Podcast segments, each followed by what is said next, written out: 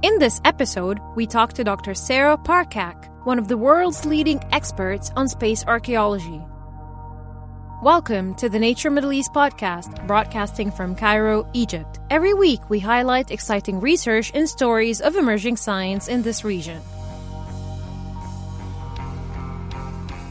Space archaeology is the fancier term for satellite archaeology, or the use of remote sensing techniques, usually satellite imagery from space, to identify ancient sites or features within a site. Archaeologists working in the Middle East generally get satellite images from NASA or commercial satellite companies. They can use spectral enhancement on these images to see features of a site or a landscape not visible to the naked eye.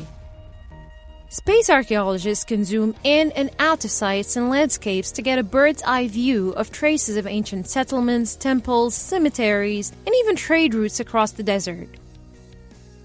This is a new episode of Nature Middle East podcast. I'm Pakinam Amer, and today we're discussing space archaeology with Dr. Sarah Parcak.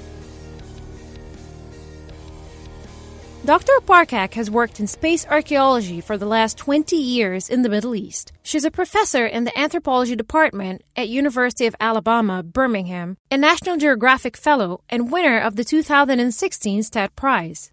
Parcak is also the director of excavation at the site of Lisht in Egypt, a massive cemetery and the site of several pyramids from the Middle Kingdom.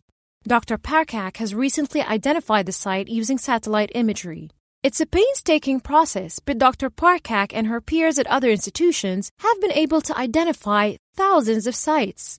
One of the most remarkable finds in Middle Eastern archaeology over the past 20 years is the sheer number of unknown sites. It looks like the scale of ancient habitation was much greater than we thought, and there is still much to be uncovered. And this is what we're here to talk about today. You're now listening to the Nature Middle East podcast. Coming up, a resident archaeology expert and science writer Meredith Brand chats with Dr. Parcak about how satellites are used in archaeology, about the exciting discoveries in the last two decades, and how conflict is creating a sense of urgency for scientists in the field. So, when satellite archaeology is used in the Middle East, what's its most sort of common applications?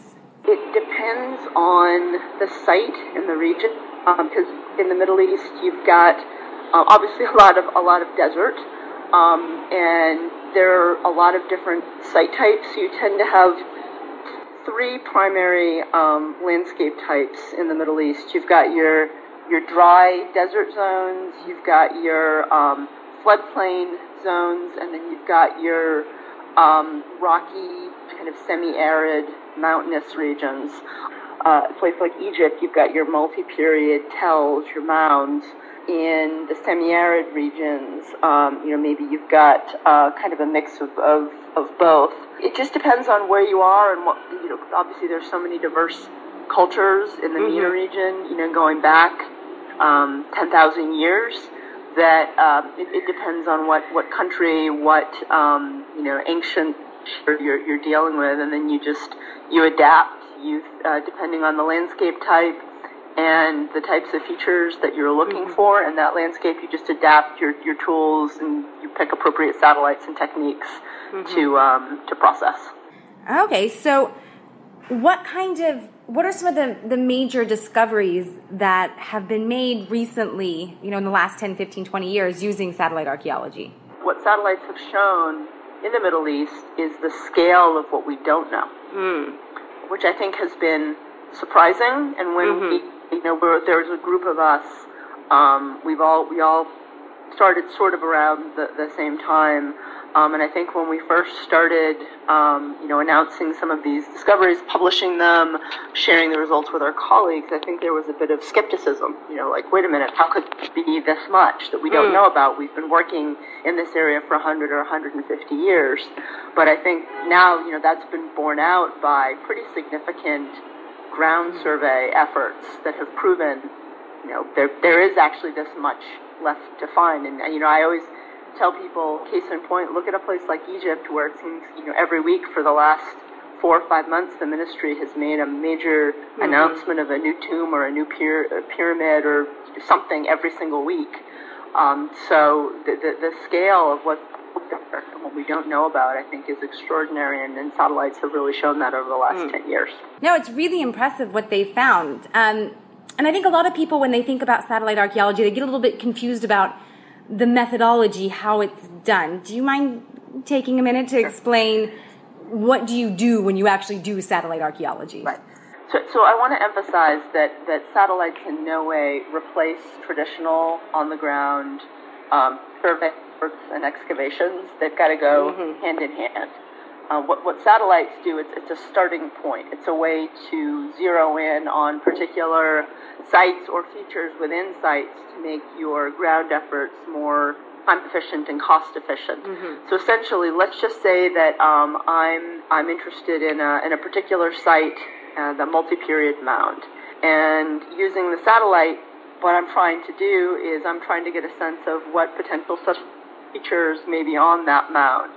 So I would make sure to get the appropriate high resolution satellite data, and that's really what you do. You think about you know, what are you looking for? You're looking for uh, physical sites in a whole area. You're looking for features on a site. You're looking to maybe locate a possible tomb in a in a in a mortuary area um, or potential new sites. So you get the, the data that matches what you hope to find based on mm-hmm. um, previous efforts in that area or previous efforts in areas like the one in which you're looking. You then order the data from a company like Digital Globe. Go on and specify an area of interest, and you know you pay your pay your money and get the image. You then uh, process the data using standard um, off-the-shelf remote sensing software. Mm-hmm. There are three or four different software packages that you know every university teaches. Um, it's really really standard. It's not easy at all. People think mm-hmm. that I wave a magic wand and teachers uh, appear on sites. It's um, I wish it were that easy. Um, it would be nice. I do. uh, you know, typical remote sensing courses. You take a year's worth of introductory courses.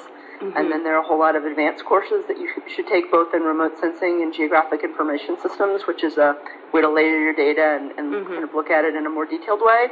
Um, and then depending on where um, where you're working and the geology and the season of the imagery uh, and what the actual sites are um, composed of, whether it's mud brick or stone or some combination thereof, and the soils and sands that may cover it. You choose your processing te- techniques appropriately. You then tweak the imagery. You analyze the data using uh, computer algorithms I make it very clear I don't code. I just I use algorithms that are already there. It's the one thing that I like. I already wear a lot of hats. There's no there's not a room for that particular hat. Um, and then um, then what you do is you look your result. And I'm usually pretty skeptical about the um, uh, about my data. Um, I'm really careful about looking at you know what's been done at that site previously. Um, you know, here's this rectilinear feature. Um, it's not published in any uh, you know, mm-hmm. previous surveys or reports. You know, it's 20 meters by 7 meters in size. That looks like a lot of Dynasty 5 tombs from Abu Sir. Okay, we're looking south. So, in other words, we narrow down what those features could be based on a lot of previous excavation mm-hmm. work. Then and only then, depending on do you have the concession to that site, you then would go to the site to do survey work or test excavation. Mm-hmm. So it's mm-hmm. really a detailed and rigorous process uh, that can be quite time consuming. It definitely sounds like it. Is there a sense of urgency you feel in the Middle East to start doing more wide scale application of satellite archaeology given environmental changes and conflicts? Oh, it's huge. You know, there are there are many many uh, institutes and individuals uh, involved in the mapping of um, archaeological sites under threat across the Middle East. Um, you know, for example, the U.S. State Department has a joint program with the American Schools for Oriental Research.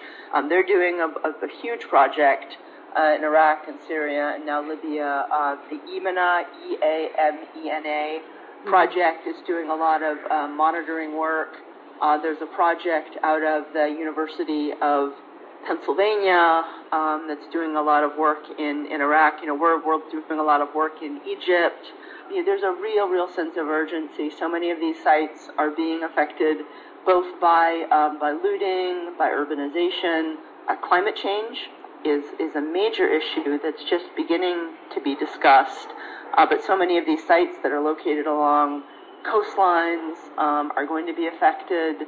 so yeah, I mean, there is a huge sense of urgency, and I think more than anything else, the ministries um, across the region feel those um, feel that urgency and are really putting a lot of emphasis on training mm-hmm. um, and mapping and conservation. Um, that's a real change that I've seen uh, with, for example, Egypt's Ministry of Antiquities. One of their new regulations is that every foreign mission has to take on at least two inspectors for training, which is mm-hmm. fantastic. Um, so yeah, I can't I can't speak for the, the ministries in, in other countries. I, I know Egypt mm-hmm. um, best of all, but yeah, there's a real real sense of, of urgency because everyone everyone realizes the black market of antiquities needs to be mapped out. Um, you know, we hear all these numbers thrown around the, the market of antiquities a year. We hear numbers in the billions. Can you prove it? You know, what, where where does that come from? You're not. This is really why. I think the, the, the work that we're doing, all of all of my colleagues and are doing with mapping sites is so urgent. How do you know a, a, an archaeological um, object is missing if you have no idea the number of sites that are out there? How do you know to protect it if you don't know it's there? Given the availability of satellite imaging from Google Earth to images purchased from commercial satellites for as little as $200, most archaeologists employ some form of remote sensing. In the future, however, improved resolution satellite sensors are going to enable archaeologists to see even more of ancient landscapes and sites. Laser mapping systems will allow for high resolution 3D maps at these sites, and this will save vast amounts of time in the field.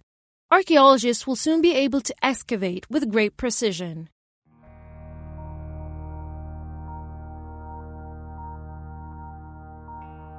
If you've enjoyed this glimpse into space archaeology, make sure to check out the full interview with Dr. Parcak on nature.com slash and Middle East. You can follow this podcast on SoundCloud and iTunes. You can also subscribe to our bi-weekly newsletter to have the latest news and feature stories delivered right to your email.